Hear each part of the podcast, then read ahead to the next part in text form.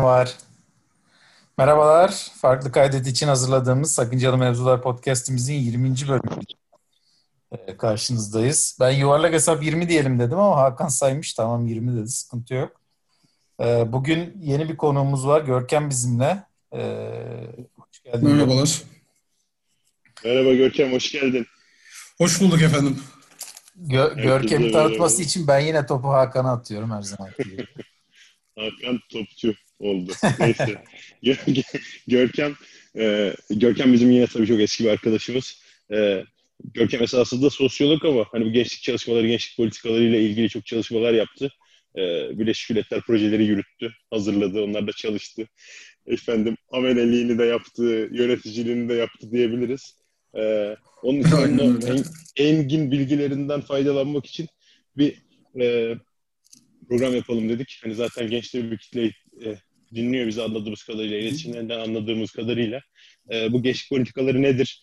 Gençlik çalışmaları nedir? Nasıl yapılır? İşte bunu e, neden Avrupa Birliği bu tip şeylerle ilgileniyor? Bunlarla bizim gençlerimizle neden ilgileniyor Avrupa Birliği özellikle? Bunları bir dedik hani en yetkili bir ağza e, soralım. Görkem seni yetkili ve etkili bir abi olduğunu söylediler. Sana soralım dedik. Ne yani bu gençlik çalışmaları, gençlik politikaları? Nereden başlamak istersin? Valla e, yetki konusunda tek yetkili değilim tabii ki. Hani Türkiye'deki diğer uzmanlardan ve hani bizim abi ya da hoca dediklerimizden öğrendiklerim ve kendi deneyimlerim çerçevesinde aslında bir şeyler anlatmaya çalışacağım sizlere. Ee, şimdi gençlik çalışması dediğimiz olay aslında e, hani yaş grupları içerisinde nasıl ki yaşlılık, çocukluk e, ayrı bir dönem yani ihtiyaçları, beklentileri, e, nasıl ki kendine has durumları varsa aslında e, gençliğin de o yaş grubu içerisinde aslında kendine has bir beklentileri var. Sadece gençlikte şöyle bir sıkıntı var. Bir geçiş süreci olduğu için çocukluktan ergenliğe geçiş süreci olduğu için gençlerin bu geçiş süreci içerisinde e, bazı desteklere ihtiyaçları oluyor. E, bu destekler aslında daha çok hani e, eğitim ya da bireysel ya da sosyal gelişimle alakalı olabilir ama hani daha doğru ve daha faydalı yaşam becerilerini e, kazanabilmeleri için yani yetişkinlikte daha doğru kararlar verebilsinler diye e, onlara daha doğru böyle yaşam becerileri kazandırmak için aslında var gençlik çalışması. Bir anlamda pedagojik bir süreç yani eğitimsel bir süreç ve daha çok non-formal ve informal öğrenme e, metotlarına ve tekniklerine e, aslında dayanıyor. E, bu yani, çok enteresan bir muhabbet. Ha, sözünü böldüm pardon. Bu, yani bu non-formal aslında. Süper. Abi bu non-formal ve informal dediğin eğitim ya bizim yaptığımız eğitime falan sürekli çakıyorsunuz ya. Hani Tamam, gibi yapmıyoruz biz böyle. Hani biz formal bir şey değil falan filan diye. Bundan formal eğitimin en e, faydalı şeyi ne oluyor? Yani hani neden böyle bir şeye ihtiyaç duyuyoruz? Hani bir curriculum falan takip etmiyorsunuz sonuçta. Hani bir ihtiyaca cevap veriyorsunuz. Bu ihtiyaçları kim belirliyor? Şimdi şöyle e, aslında bir curriculum takip ediliyor non-formal öğrenmede. Yani kendine ait bir müfredatı var. E, sadece farkı şu formal öğrenmeden e, katılımı gönüllü. Yani genç isterse o sürece kendisi isterse katılıyor. Ve süreç aslında daha çok hani yaparak, yaşayarak öğrenme. Yani hani deneyimlerden ve e, yani deneyimsel öğrenme dediğimiz aslında süreçlere dayanıyor biraz non-formal öğrenme. Yani daha çok kafası yaparak öğrenme ve hani konular teknik olmanın dışarısında daha çok hani sosyal yaşam içerisinde çok da böyle gri alanlara ya da çok böyle siyah beyaz olmayan yerlerdeki gencin o deneyimini, bilgisini, birikimini aslında biraz e, arttırmak. Yani bunun içerisinde e, nasıl sosyalleşeceği, nasıl e, rol model olacağından tut da e, yani karşı cinsle olan ilişkilerinde gerek duygusal ya da daha özel yaşantısı neye dikkat etmesi gerektiğine kadar aslında hani deneyerek, yaşayarak ve hani daha çok genci merkez alarak, gencin ihtiyaçları ve beklentileri doğrultusunda aslında kurgulanan bir öğrenme sürecinden formal öğrenme. Yani formalden yani, farkı dediğim gibi. Yani aslında bir diploması yok, resmi bir diploması yok. Ama sertifika veriliyor ama kendine ait bir müfredatı falan var tabii ki. E, süreç ama e, non-formal öğrenmede özellikle gençlik çalışması tam şey olacaksa aslında bu informal dediğimiz öğrenmede aslında e, sürece biraz böyle dahil etmek lazım. E, informal de aslında daha çok teknik olarak hani kendiliğinden öğrenme diye geçiyor.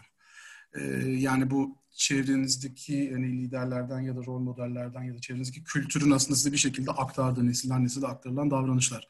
E, şimdi bunu, yani feyz almak gibi. Şimdi bunu genç için daha doğru yapabilmek için gencin sosyal çevresini de nasıl daha düzgün ya da nasıl daha doğru bir şekilde organize edebileceğini de anlaması, öğrenmesi gerekiyor. Hı hı. Ee, kendi yani bu, kendi sosyal çevresini kendi şekillendirmesi de yani evet, sizin amaçlarınızdan evet. biri o zaman.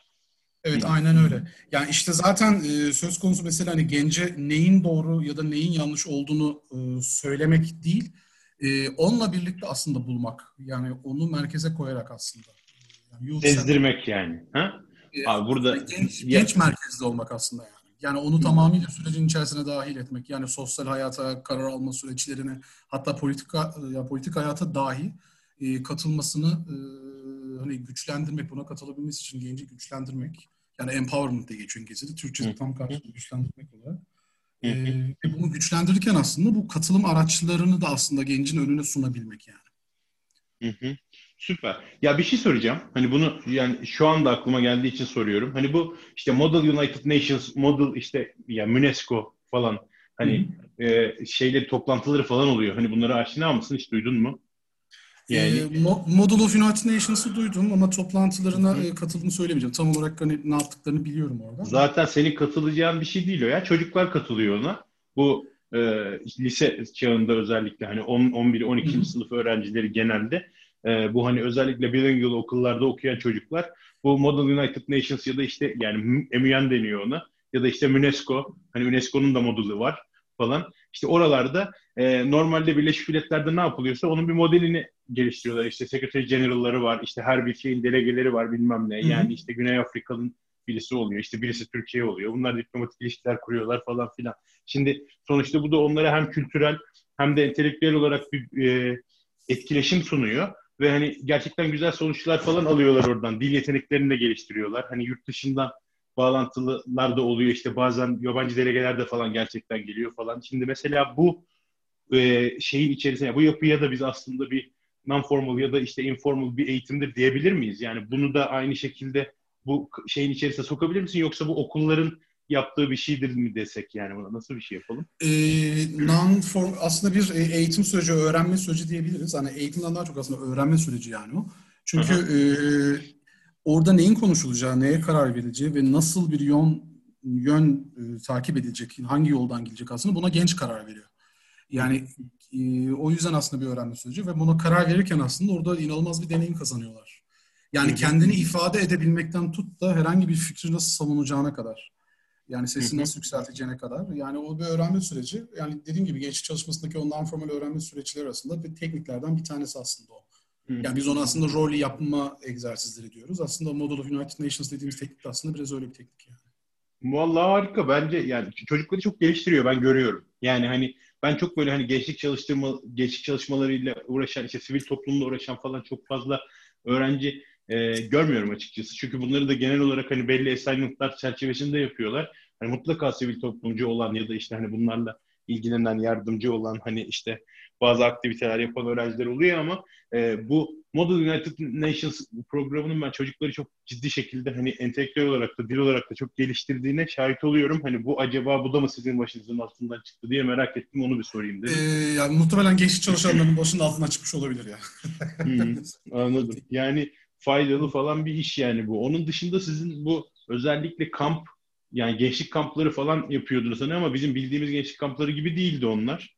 Öyle değil mi? Ee, e, evet evet. E, şimdi şöyle e, gönüllülük dediğimiz kavram da aslında gençlik çalışması içerisinde bulunan bir kavram. Yani şundan ötürü yani e, gönüllü olmak için illa genç olmanıza, çocuk olmanıza, yaşlı olmanıza gerek yok aslında. Yani her yaştan insan gönüllü olarak toplumsal hayata katılabilir. Sadece gönüllünün gençlere kattığı e, bazı bilgi ve deneyimleri çok önemli bulduğumuz için aslında e, gençleri özellikle bu tip e, alanları yönlendirmeye çalışıyorduk. Yani hem kendisine hem içinde yaşadığı topluma karşı sorumlulukları öğrenebilmek ve e, gerçekten de ihtiyacı olan birilerine ya da bir şeye destek olabilmek ve üretebilmek hani kavramlarını içselleştirsin hem öğrensin. E, bunu yaparken de diğer gençlerle sosyalleşme imkanı olsun.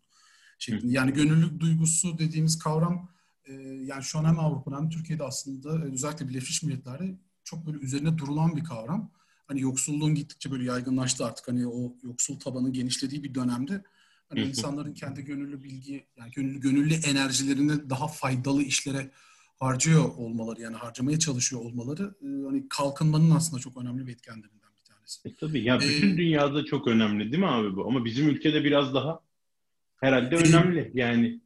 Şöyle bizim ülkede e, yani gönüllülük dediğimiz o, olay biraz e, böyle Avrupa kandanslığı yürüyor. Yani şimdi nostaljik sivil toplum tanımında aslında hani canı yanan insanların hani örgütlenerek haklarını araması gibi bir durum söz konusu iken artık hani e, sivil toplum dediğimiz olay biraz böyle gönüllülerle çalışma ya da hani gönüllü olarak bir sivil toplumda görev alma e, kavramını böyle biraz yitirmiş gözüküyor. Yani bu dediğim gibi hani ekonomik dertler, para kazanma derdi, profesyonel iş hayatı etkilediği gibi. Özellikle gençler üzerinden hani eğitim hayatı ya da ileride nasıl iş bulacağız falan gibi. E, o anlamda biraz aslında gerilemiş durumda ama e, daha çok bu Avrupa fırsatları çerçevesinde hani yurt dışında gönüllülük yapma imkanları yaygınlaştığı için o anlamda biraz daha hani böyle biraz Avrupa kandansı üzerinden yürüyen bir e, süreç aslında Türkiye'de gönüllülük. Yani, yani esasında konusunda çok hmm. böyle eksik bir politikası yok aslında bizim. Yani ya şey sor şey soracağım. Esasında bu hani Türkiye'den gönüllü olarak yurt dışına gitmek üzerine mi gelişiyor daha ziyade? Yani, ee, yani evet hani süreç o şekilde olduğu zaman gençler daha çok ilgi duyuyorlar. Ee, yani çünkü başka bir ülkeyi görme, başka bir kültürle tanışma, o kültürdeki insanlarla bir araya gelme, kendi akranlarını gözlemleme derken bir de orada yaptıkları işler de tabii hani biraz daha ilginç, hani sonucunu böyle birebir görebilecekleri e, bir iş oluyor. Yani çok hani kısa süreli olduğu için belirli bir süresi var. E, hı hı. O yüzden aslında hani yani yurt dışına çıkıyor olabilmenin aslında bir fırsatı olarak görüyorlar. Görüyorlar evet yani. Halbuki esasında hani Türkiye'de kendi sosyoekonomik e, çevreleri dışındaki insanların varlığını anlayabilecekleri hani başka projelerde görevlenebilseler belki hani biraz daha aslında e, daha evet, aynen öyle. değil mi? Yani aynen öyle. Yani sivil toplum aslında orada biraz e, görev düşüyor ama e, dediğim gibi yani Türkiye'de sivil toplum özellikle gençlere o gönüllü çalışmaları çekme konusunda biraz böyle sıkıntı yaşıyor. Çünkü e, yani bu projecilik denen kavram yani bir profesyonelleşme var sivil toplumda. Artık hmm. böyle paraların döndüğü bir durum söz konusu. Onlar da zaten proje yapacakları zaman gençleri yurt dışına gönderecek ya da yurt dışındaki gençleri Türkiye'ye getirecek projeler yapıyorlar. Bazı girişimler var elbette ki hani Türkiye'de gönüllü yaygınlaşması için hatta gönüllü arayan dernekler için bir arama tabanları falan var, arama motorları var.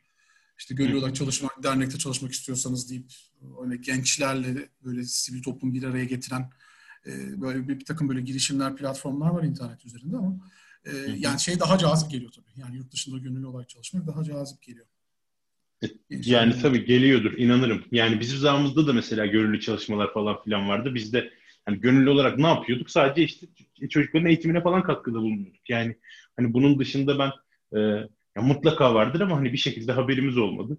Hani katılmadık falan ama yani ders aktif olarak ders anlatmak şeklinde en fazla biz hani gönüllü çalışılabiliyordu yani çalışıyorduk öyle şeyler biliyorduk haberimiz vardı. Halen daha böyle şeyler devam ediyor görüyorum ama e, hani çok fazla onun dışında hani müferit örnekler görüyorum işte hani 8-10 tane çocuk bir olup gidip bir köy okulunu boyuyorlar falan. Hani ne bileyim hani evet, orada işte aynen. eğleniyorlar. Mesela şey falan atıyorum işte gidiyorlar oradaki okula bir tane basketbol potası koyuyorlar.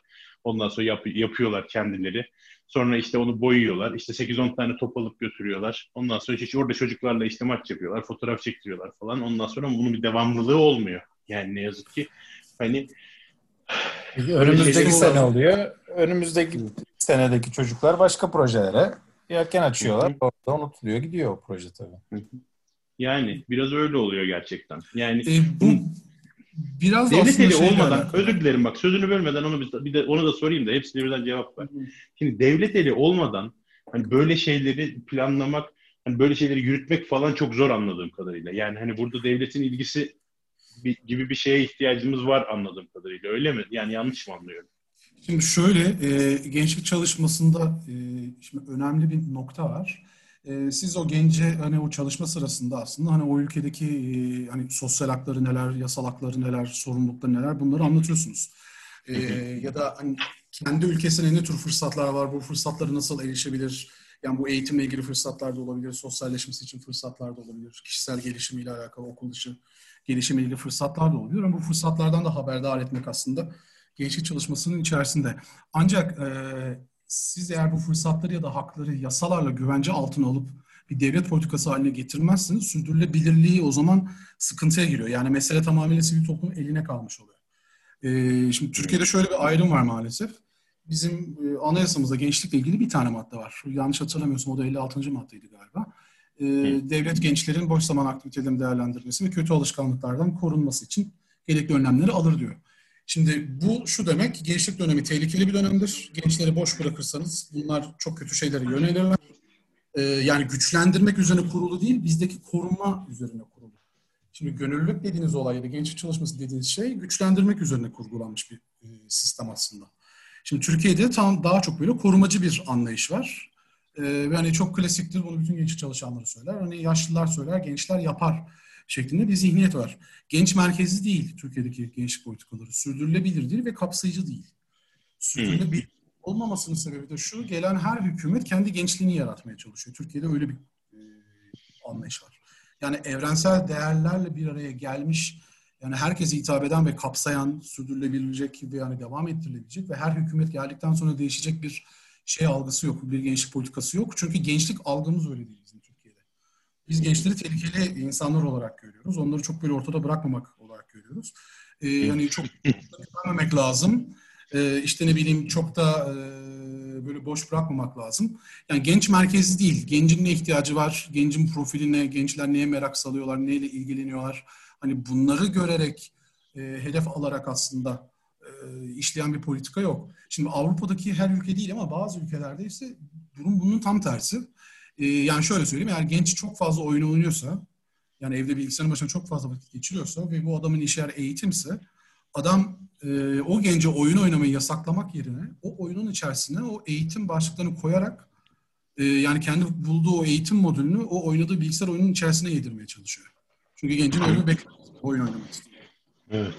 Gerçekten çok başarılı şeyler çıkıyor hem de sonuçlar çıkıyor oradan. Bir ara biz de bahsetmiştik. Yani elbette yani o diyor ki genç neredeyse, genç ne bekliyorsa e, hani bir takım böyle yani insan hakları gibi kavramlara çakışmadığı sürece gencin beklentisi ve istekleri ben oradayım ve bunu ona sunmakla sorumluyum. Bizde ise e, devlet ne sunuyorsa bunu almak zorundasın. Daha ötesini eğer talep edersen o işte e, devletin genç algılayışı ya da gençlerden ne beklediğiyle alakalı bir durum. Şimdi eskiden aslında 60'larda biraz e, bu e, zihniyet tamamıyla farklıymış. E, yani Türkiye'de gençlik politikalarının gelişimi aslında gençlik hareketiyle paralel ilerliyor. Hmm. O dönem gençliğin önündeki bu örgütlenme, sivil toplum kuruluşu kurma, üye olma, yani e, hatta e, gençlik kollarında çalışma, siyasi partilerde yani ülkedeki olup biten her şeyle ilgili bir şeyler söyleyebilecekleri, ne yapılması gerektiğini anlatabilecekleri, gençlerin neler beklediklerini e, resmi makamlara iletebilecekleri böyle büyük yapılar var, konseyler varmış eskiden. Hatta hı hı. bugünün birçok böyle siyasetçisi bu konseylerden çıkmış insanlar. Çünkü kelimenin tam anlamıyla bu konseyler ve yapıların içerisinde politika yapıyorlar Yani tabii, ülkenin tabii. ne var falan gibi. Hatta yurt dışındaki temsilciliklere falan bu gençler gidiyorlardı. Ama işte 80 darbesinden sonra dediler ki bu anayasa bize bol geliyor. Anayasası. Bütün o sivil toplumu ortadan kaldırdılar ve gençler tamamıyla böyle bir apolitik bir hale geldi. Yani Türkiye'de aslında gençten beklenen çok fazla böyle apolitik şey politik olmasın. Ee, yani düşünsenize ilkokuldasın aklın ermez. Ee, ortaokuldasın daha ergensiniz. Liseye geçtiğin zaman tehlikeli böyle şeyler düşünmeyin. Ee, üniversitede ileride ne yapacaksın? Ee, yaşlandın, evlendin, eşek kadar adam oldun. E şimdi bu genç ne istediğini, ne beklediğini, bu ülke nasıl yönetilsin, bu ülkede neler olsun ne zaman söyleyecek? Yani o yüzden baskı altında tutulan, böyle susturulan, e, bir gençlik olduğu kadar bir de e, bir toplum mühendisliğiyle yaratılmaya çalışılan bir gençlik var. Bu dediğim gibi dönem dönem değişiyor. E, Ama sonra... bu aslında sadece Türkiye değil de bayağı Orta Doğu'nun gerçeği değil mi abi? Yani e, hani bu bu biraz da aslında bizim hani Orta Doğu'nun sınırını Habur'dan Edirne kapıya çekmemizden kaynaklanmıyor mu? Yani hani sonuçta öyle bir toplum yapısı var. Hani öyle de bir devlet yapısı var. Hani e, hükümetler ona paralel zihniyetlerde geliyor. Dolayısıyla yani gençlikten belki de siyaset belki de gençlikten korkuyor haklı olarak. Yani. E, aynen öyle. Yani çünkü dediğin gibi hatta şöyle bir örnek verebilirim eğer yanlış hatırlamıyorsam. E, Tayyip Erdoğan ve Deniz Gezmiş e, zamanında aynı şemsiye bir organizasyonun altında çalışmış insanlar. Hı hı. Evet. Ee, ve yani daha sonrasında tabii şimdi politize olmaya başladıktan sonra gençler yani işler tabii daha e, karışıyor e, bizdeki bu liberalleşme algısı ya da liberalleşme dediğimiz mesele maalesef ekonomiyle sınırlı kaldığı için yani toplumsal ilişkileri yansımadığı için o zihniyet e, hani bireysellik ya da özgürleşme dediğimiz kavram bizde çok geç geliyor. O yüzden Orta Doğu'nun anlamda kopabilmiş değiliz yani. Ve yetişen her nesil ki biz bunların 20'şer seneyle ölçeriz. E, yani her bir nesil bir önceki acaba daha mı şanslı diye düşünmeye başladı. Öyle bir yere gitmeye başladı mesela. Ha, elinizdeki imkanlar e, sınırsız dediğim gibi yani teknolojinin ilerlemesi ne bileyim eğitim imkanlarının yaygınlaşması falan evet ama hani ekonomi e, boşa gidiyor ve hani ortada gelecekten ne beklediğini tam bilmeyen bir genç kitle var. e, sesini çıkartmaktan korkan bir genç kitle var ve sesini çıkartmaktan kastettiğim sadece politik olmak değil. E, ben bunu istiyorum deyip kendi profilini aslında kabul ettirecek e, bir genç kitleden de uzaklaşmaya başladık. Yani şöyle söyleyeyim, Türkiye'deki politikaya göre mesela e, Türkiye'de eşcinsel genç yok. Ama biz evet. olduğunu biliyoruz. E, ne bileyim Türkiye'deki genç kadınların e, işte yalnız yaşaması gibi bir durum söz konusu değil ama aslında yaşıyorlar. Yani evet. e, devletin istediği ya da toplumu senden beklediği profile uymadığı zaman toplumun dışında kalıyorsun. Şimdi Türkiye'de gençliğin yarısından fazlası aslında kendilerine böyle hissediyorlar. E, yani işte Üstelik o yarısından var. fazlası olduklarına rağmen yani. Öyle e, a- aynen öyle. Hani aynen bir yandan da. Yani artık azınlık olma durumunu da geçmiş durumda birçoğu yani. Hani hayatta aynen öyle. gerçekten... Çünkü şöyle söyleyeyim Türkiye'de 18-35 yaş arası, yaş arası genç sayısı 35 milyon falan. Biz aslında bayağı genç bir nüfusuz. Yani elimizde inanılmaz bir kaynak var. Bu inanılmaz bir insan gücü demek. Bu hem yani kas gücü hem bilgi hem zeka ile alakalı aslında bir zenginlik demek ama bizde gençler bir e, kaynak olarak görülmediği için, zenginlik olarak görülmediği için sadece hani gençlik dönemini atlasın, bir an önce yetişkinliğe geçsin de o gençlik dönemindeki işte o tırnak içinde manyaklıklar sona ersin denen bir olay. Ve herkes gençliğin e, geleceği, işte gençlik gelecekte ne olacak diye düşünüyor ama kimse gencin bugününü düşünmüyor Türkiye'de.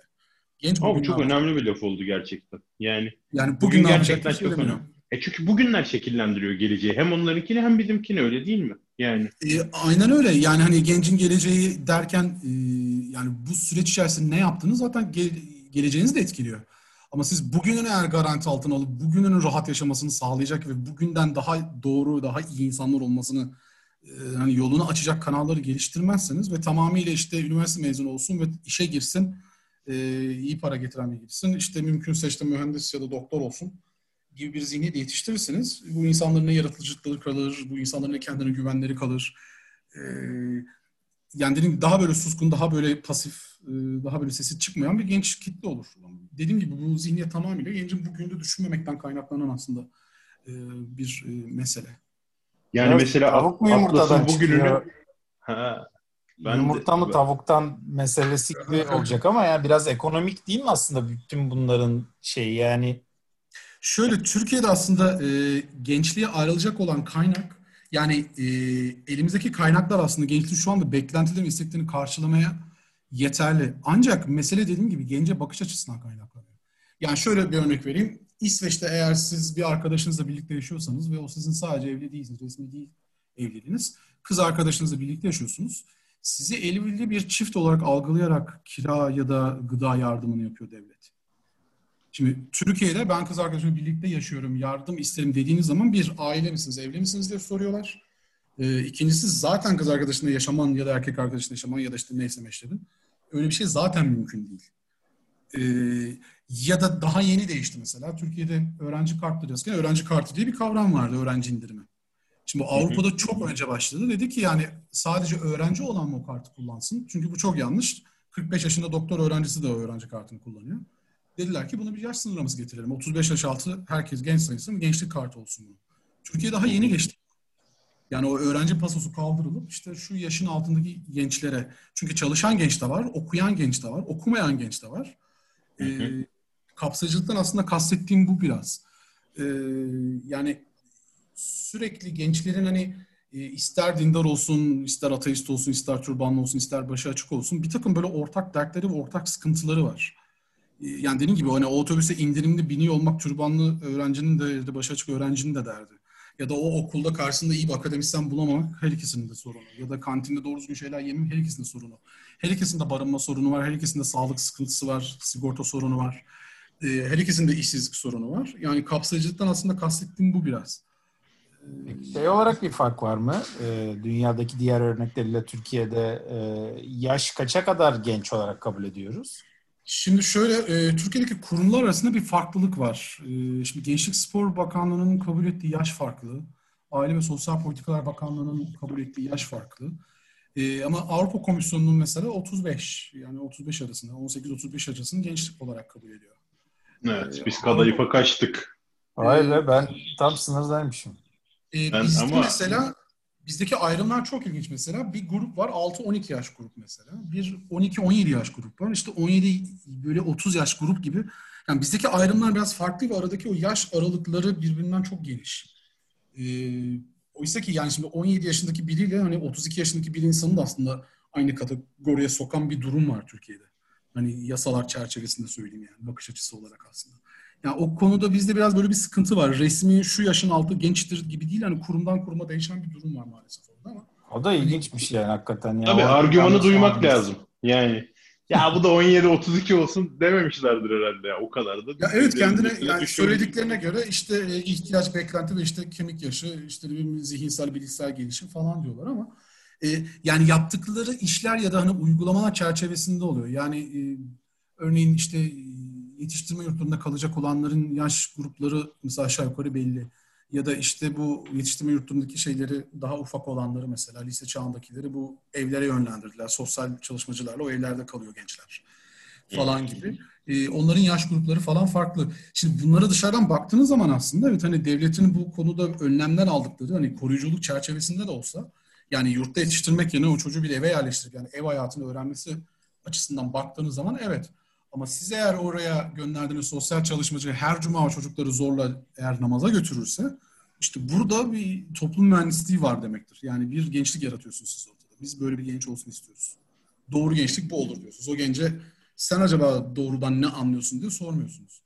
Ya Yani- bunu zaten açıkça söylüyor ki adam mitingde. Benim gencim değil bunlar. Onlar benim gencim diye. E, Yani evet şimdi hani ne demek biliyor bu- musunuz? Yani bu- bak gençlerin yarısını dışarı bırakmak. Yani toplumdan dışlanıyor olmak Tabii. demek. Yani Abi zaten tutuyorsunuz. toplumu ikiye bölmüş durumda adam. Gençler için orada özel bir şey yapmıyor yani. Onları da Hı hazır ikiye bölünmüşlükten onlar da nasiplerini alıyorlar yani. Aynen öyle. Ya Yani- o yüzden hani böyle bir ortamda Türkiye'de hani her suçun ya da sıkıntının gençte bulunması ve gençlerden ötürü gençler bunu yapmıyor, bilmiyor diye olmalarını ben biraz aslında sinirleniyorum. Yani bu insanlara ne verdiniz ki karşılığında ne bekliyorsunuz? Ama şimdi Biraz- gençler için bir milyon yazılımcı yetiştiriyoruz programı başladı abi. Bu bir pozitif. Ee, şöyle şimdi gençler 1 milyon yazılımcı şimdi yetiştirecek olan insanlar mı genç? Yapılan yazılımlar gençlere mi hitap edecek? Ayrıca işte gene o süreçte sıkıntı şu. O yazılımların içerisinde ya da o yazılı- yazılımlardan çıkan programların içeriğinin ne olması gerektiği gençlere soruldu mu Türkiye'de? İşte yani sıkıntı orada yani. Bizde devlet ya Yani da daha daha iyi da, dahil edilmeleri lazım sürece. Yani böyle çok Aynen öyle. Aynen öyle. Bakmacı bir şey oluyor yani. Ben böyle bir şey yaptım. Sen de istersen katıl, istersen Ha, Evet. işte katıl. Eğer katılmazsan olunca olmuyor yani. olacaktır. E, Evet aynen öyle. Ya ben bunun bir şey karşılığı var ya. Yani gençlerde zaten bu yazılımcı olma isteğinin bir karşılığı var. Soruyorsun mesela 10 çocuğun eğer mühendis olmak istiyorsa 9'u 8'i hani bir şekilde yazılım related bir şey okumak ya da onunla alakalı bilgi sahibi olmak istiyor. Yani Çünkü şunu Hani- görüyorlar. Yani dünyada çok genişleyen bir şey. Artık dünyanın bir tarafında olup bitenleri ya da sizin akranınızın ne yaptığını internetten takip ederek görebiliyorsunuz. E, ekonomik olarak da aslında hani teknoloji bunun üzerine artık temellendiği için gençliğe ilgi duyması evet önemli ama e, şimdi bunun altyapısını e, devlet ya da hükümet ne kadar kurdu? Bunun altyapısı ne kadar hazır? Yani Türkiye e, evet hani böyle bir zihniyeti getirelim ama böyle bir işlem başlatalım ama bunun altyapısı ne kadar hazır? Kaç tane gence ulaşabilecek bu uygulama? ne altyapısı abi? Türkiye'de ne zaman bir şeyin altyapısı kurulup ondan sonra arkasından uygulanmış yani. Şimdi bunu bir söylerler. Ondan sonra bir başlar. Kervanda yolda dizilirse dizilir, dizilmezse de kısmetliymiş der geçersin. Yani hani bu evet. orada bir bir milyon tane insana bir şey öğretecek ya bir milyon tane insana matematik öğretemiyoruz biz Türkiye'de. Yani ve hani diyorsun. 12 sene 12 sene boyunca matematik eğitimi görüyor bu çocuklar. Yani ben bir milyon tane adama kodlama öğreteceğim falan diye bir şeyle yola çıkan bir ciddiyetini yani bunda bir ciddiyet yok bence yani. Hani, hani olursa umarım yani ben çok isterim mahcup olmayı bu konuda çok da mutlu olurum yani ama hani Türkiye'nin genel olarak öyle bir tavrı yok zaten. Yani hani ben bu gençlikle ilgili bir proje yapayım, plan yapayım, büyük bir proje yapayım, işte bunu ben finanse edeyim, çoluk çocuk da bir şeyler öğrensin falan gibi bir şeyimiz bizim zaten hiç yok yani. Hani o yüzden buradan buradan 20 tane adam çıksa bak ben sana söyleyeyim 1 milyon kişiye biz bu eğitimi verdik dedikten sonra 20 tane parlak çocuk çıksa ülke için kardır yani. Ben sana öyle söyleyeyim ki çıkar da. Yani hani o bu tip projelerden her zaman parlak çocuklar çıkmıştır yani. Yani umarım da bundan da çıkar. Valla inşallah. Yani benim tanıştığım genç, yani diyebileceğim genç yaştaki yani yazılımla uğraşan insanların çoğu meseleyi mesela kendi kendine öğrenmiş kişiler. Yani o zaten kendi kendine öğren, öğren her şeyi kendi kendine öğreniyorsun. Yani hani öyle baktığın zaman ilgisi varsa çocuğun çocuğun önüne geçemiyorsun zaten öğrenmesini. Anlatabildim mi? Yani hani o kendi kendine öğrenecek. Neden? İşte çünkü bir challenge ile karşılaşacak. Kendi istediği şeyi yapmak için öğreniyor çocuk. O çok güzel bir şey. Yani yazılım mesela bir kodla kodlamayı öğreniyor. Bildiği bir şey var ama işte atıyorum.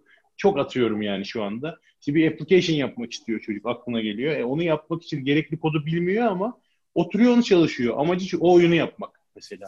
Ve sonra yapıyor. Yaptığı zaman ki gelişme inanılmaz tabii yani hani herifin framework olarak da. Yani dolayısıyla aslında yazılım yani ben bu yazılımı size öğreteceğim kısmında soru sormasına gerek yok. Siz bu yazılımla ne yapacaksınız kısmında gence ihtiyaç var. Yani orada aslında o anlamda ne yaptığını bir ihale yola sokmak için belki sorabilir. Yoksa kodlama dilini öğretirken gence sorsa ne olacak yani? Yanlış mı düşünüyorum? Ee, şöyle eğer teknik konularda hani kendi kendine merak edip araştırıp çalışıp öğreniyor olması yani olumlu sonuçlar yaratıyor evet. Çünkü bir konuya merakı var öğreniyor diye.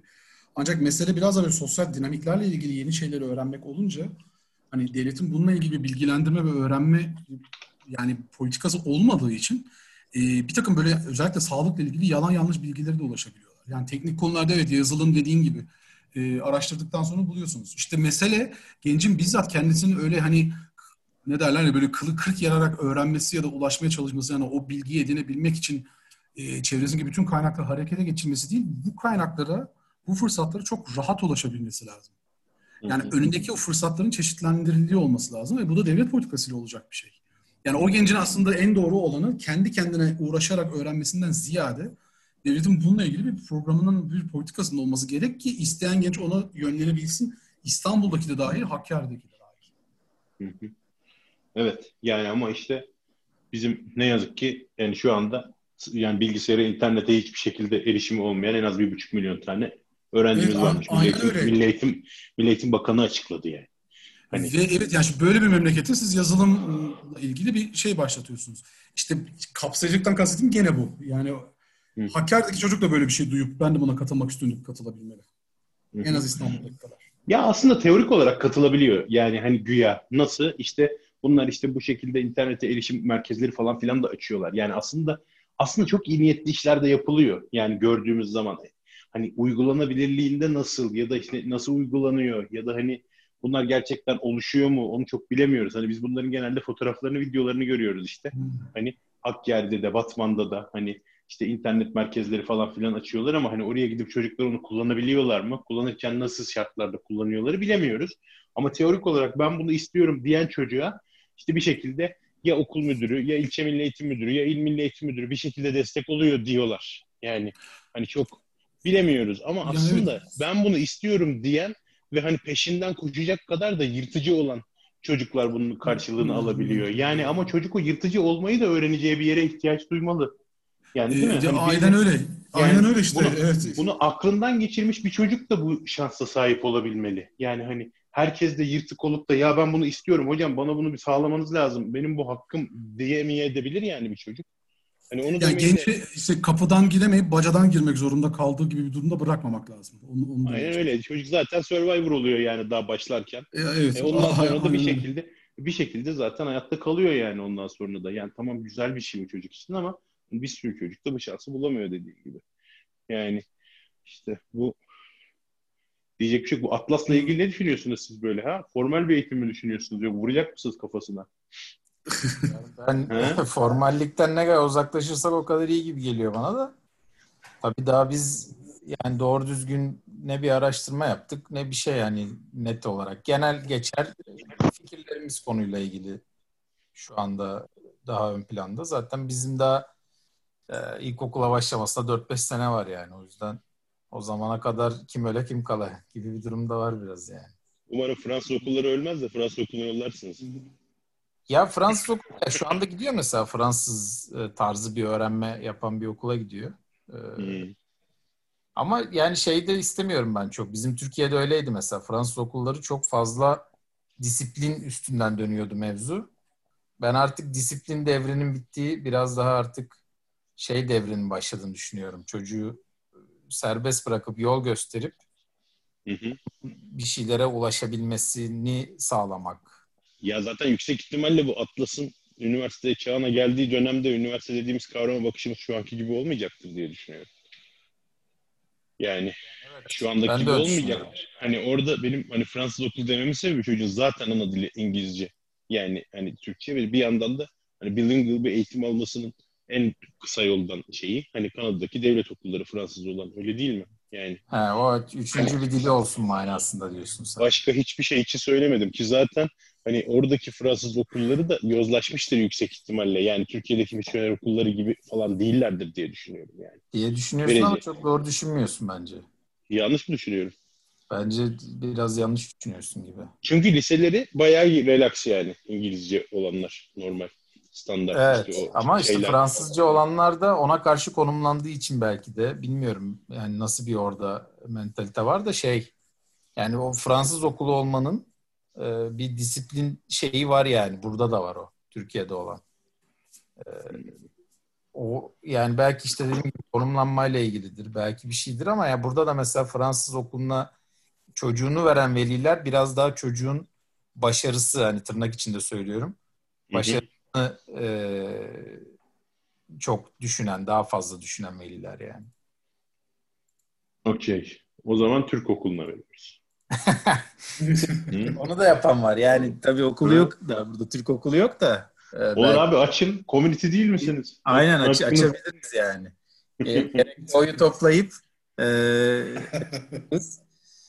e, ama şey e, hakikaten e, en azından mesela şu anda biz bizim yolladığımız anaokulunun Türk versiyonları var yani. Türk bir insana ver götürebiliyorsun çocuğunu. O da bakıyor senin çocuğuna. Ve Hı. onu eden Türk anne babalar da var burada. Bence çok E, E, tabii bu çocuklar büyüyünce de ilkokul orta şeyi doğacak. O insan da bir tane ilkokul açı verecek yani hemen. olabilir. Vallahi neden olmasın.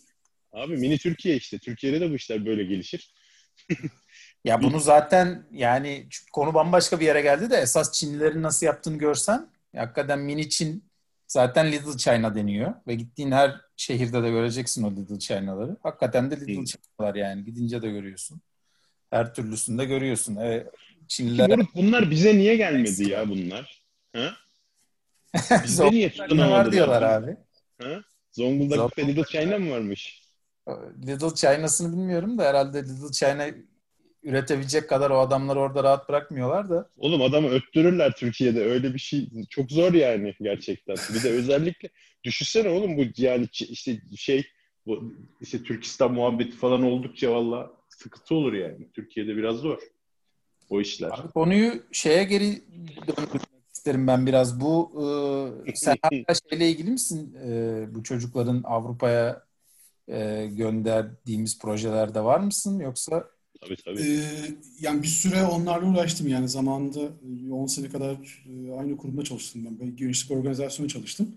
Hani o Avrupa'ya e, gidişleriyle alakalı projelerde çalıştım. Onları yazıp yönettik yani. Kendi yani- de gitti zaten defalarca. Ben, ben tabii ben de defalarca gittim yani evet. şey olarak çocuklar ne yaparsa gidebilir. Yani bence esas bizi dinleyenlerin bir kısmı şu anda e, onu merak ediyordur gibi hissediyorum. Bir genel Onu geçiş- da ayrıca konuşalım bence ya. Onu da başka Ayrıca bir gün net konuşalım. konuşalım. E, çünkü o iş şey. Yani o baya bir dernek yani. Mesela Ankara'da bir şey var şubesi. Her yerde var muhtemelen. Yani orada bayağı ciddi işler yapılıyor yani. Hani Görkem de senelerce yaptı. Öğrenci Hı hı. olarak da gitti. Sonra uzman olarak da çalıştı. Falan filan. Yani onu bayağı o herhalde bir program konuşabiliriz yani öyle değil mi? Ee, ya aynen, aynen öyle. Yani hani eski çalıştığım yeri anlatabilirim. Ancak e, asıl bilgi hani bu programlar nedir diye e, yani AB programları oldukları için aslında Ulusal Ajans'ın sayfasını takip etmeliler. ua.gov.tr Bütün bu gençlik değişim programları, gönüllü programları hatta eğitimini de aldılar artık bunun içerisinde. Yani yurt dışında gidip e, yani bir hani doktoraya destek olacak ya da master'a destek olacak e, zannediyorum programları da eklediler. Yeni adı Erasmus olarak geçti zaten bunun. E, Erasmus'un Türkiye koordinatörü Ulusal Ajans. E, ve Ulusal Ajans'ın web sitesinde hani bu tip e, programlara nasıl katılınabileceğine dair çok böyle adım adım hepsini anlatıyor. Ve bayağı, bayağı böyle bir genç dilinde anlatıyor. Önce şunu yapmalısın, sonra şunu yapmalısın, sonra bunu yaptıktan sonra şuraya kayıt ol falan gibi teker teker anlatıyor. E, yani eğer o siteyi takip ederlerse ua.gov.tr yani orada bu Avrupa programlarıyla ilgili bütün o bilgilerin hepsi var. Yani Türkiye'deki resmi e, organizasyonu Erasmus'un sorumlusu e, Ulusal Ajans. Aynen öyle. Ama mesela devlet üstünden gitmek zorunda da değilsin. Sivil toplumla da gidebiliyorsun falan. Yani Şimdi şöyle, e, şimdi zaten e, ulusal ajansın kendisi göndermiyor. Şöyle söyleyeyim. Şimdi Avrupa Birliği'nin bu programı daha çok aslında sivil toplum kuruluşları uygulasınlar. E, hani isterlerse kamu kuruluşları da mesela valilikler, kaymakamlıklar da yapabiliyor. Ama daha çok hani sivil girişimler olsun ve bu sivil girişimlere bu gençlik değişimlerini düzenleyebilmeleri için fon desteği sağlıyor.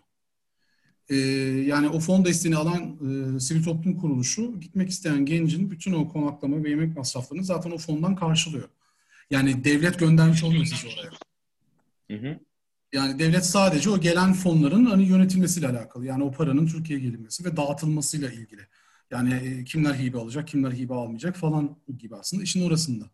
Ee, yani belirli başvuru dönemleri var sivil toplum kuruluşları için. O başvuru dönemlerinden sonra zaten sivil toplum kuruluşları gönüllü arıyorlar. Ya da gitmek isteyen, katılmak isteyen gençleri yaygınlaştırıyorlar. Bu bayağı bir bütün bir Türkiye'de yaygın. Yani hemen hemen bütün şehirlerde var. Hı Ee, hı. e, yani bunların şey temas noktaları, e, bilgilendirme kaynakları ve hani özellikle bu tip gençlik değişim programlarıyla uğraşan derneklerin hepsi zaten bu konunun nasıl olduğunu falan bilirler. Yani devlet üzerinden gitmiş olmuyorlar. Ee, bir sivil toplum kuruluşu üzerinden e, gitmiş oluyorlar aslında oraya. Yani işin üniversiteler arası değişimi de var. Ee, yani işte okuduğunuz dönemin belirli bir ayını ya da işte 6 ayını ya da bir senesini zaten Erasmus denen programın kendisi zaten o. Hani orada Hı hı. okuyup tekrar Türkiye'ye gelebildiğiniz programlar olduğu gibi hani bir haftalık ya da 10 günlük gençlik değişimleri gibi ya da 2 aylık, 3 aylık, 1 senelik gönüllü programlar gibi ya da eğitim programları gibi non-formal konularda. Hı.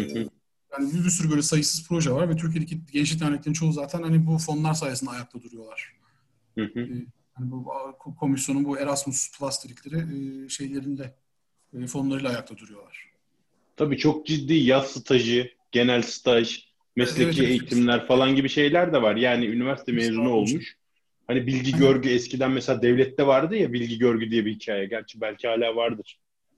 Ee, devlet memuru olduğun zaman işte gidiyordun geliyordun falan filan hikayeleri vardı. Aynen öyle bizim bizdeki bilgi görgü gibi bildiğim kadarıyla benim işte bir Leonardo falan diye de mesela başka başka programlar da var. Aynen Yani- öyle.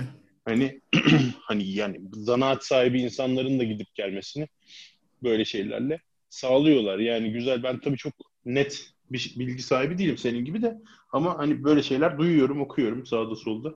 Görüyorum yani. Bunlar kültürel etkileşim açısından hiçbir şey için olmasa bile en azından kültürel etki- etkileşim açısından bile çok başarılı, güzel programlar yani. Yani ben bu programlar sayesinde dolaştım zaten Avrupa'nın çoğunu. Bir kısmı işin içinde, bir kısmı da zaten bu programlar çerçevesindeydi. Yani benim çalıştığım dernek ya ortak oluyordu projeler ya da kendisi bizzat organize ediyordu.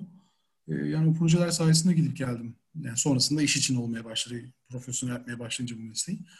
Ee, onun dışında hep yani bu programlar sayesinde gittim geldim. Oldukça da faydalı. Hiç bizi gerçekten- götürmedin, elimizden tutmadın Görkem. Vallahi ben kendim zor ben kendim zor gittim canım benim. Bize kadar vardı. Vallahi hiç size kadar vardı. Bütün Avrupa'yı gezdiniz beşer kere. Bir kere de şu kardeşlerimizi gönderelim. Özgün de gitsin yok. Özgün de dünyayı gezdi gerçi de.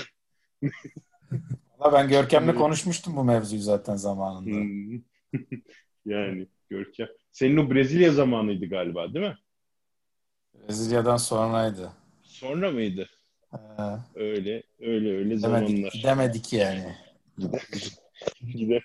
Göndermez göndermez Özgün. Bu Görkem konuşurken konuşur da sonradan gitti yok doldu.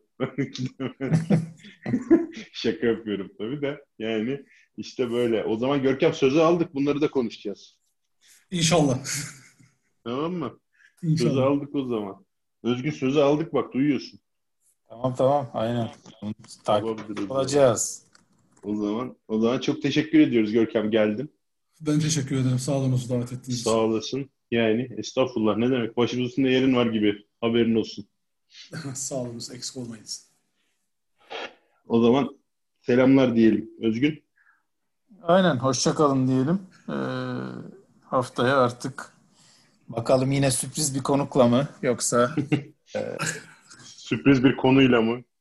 aynen bir şekilde karşınızda olacağız. Hadi bakalım. Görüşmek üzere. Bay bay. Görüşmek üzere.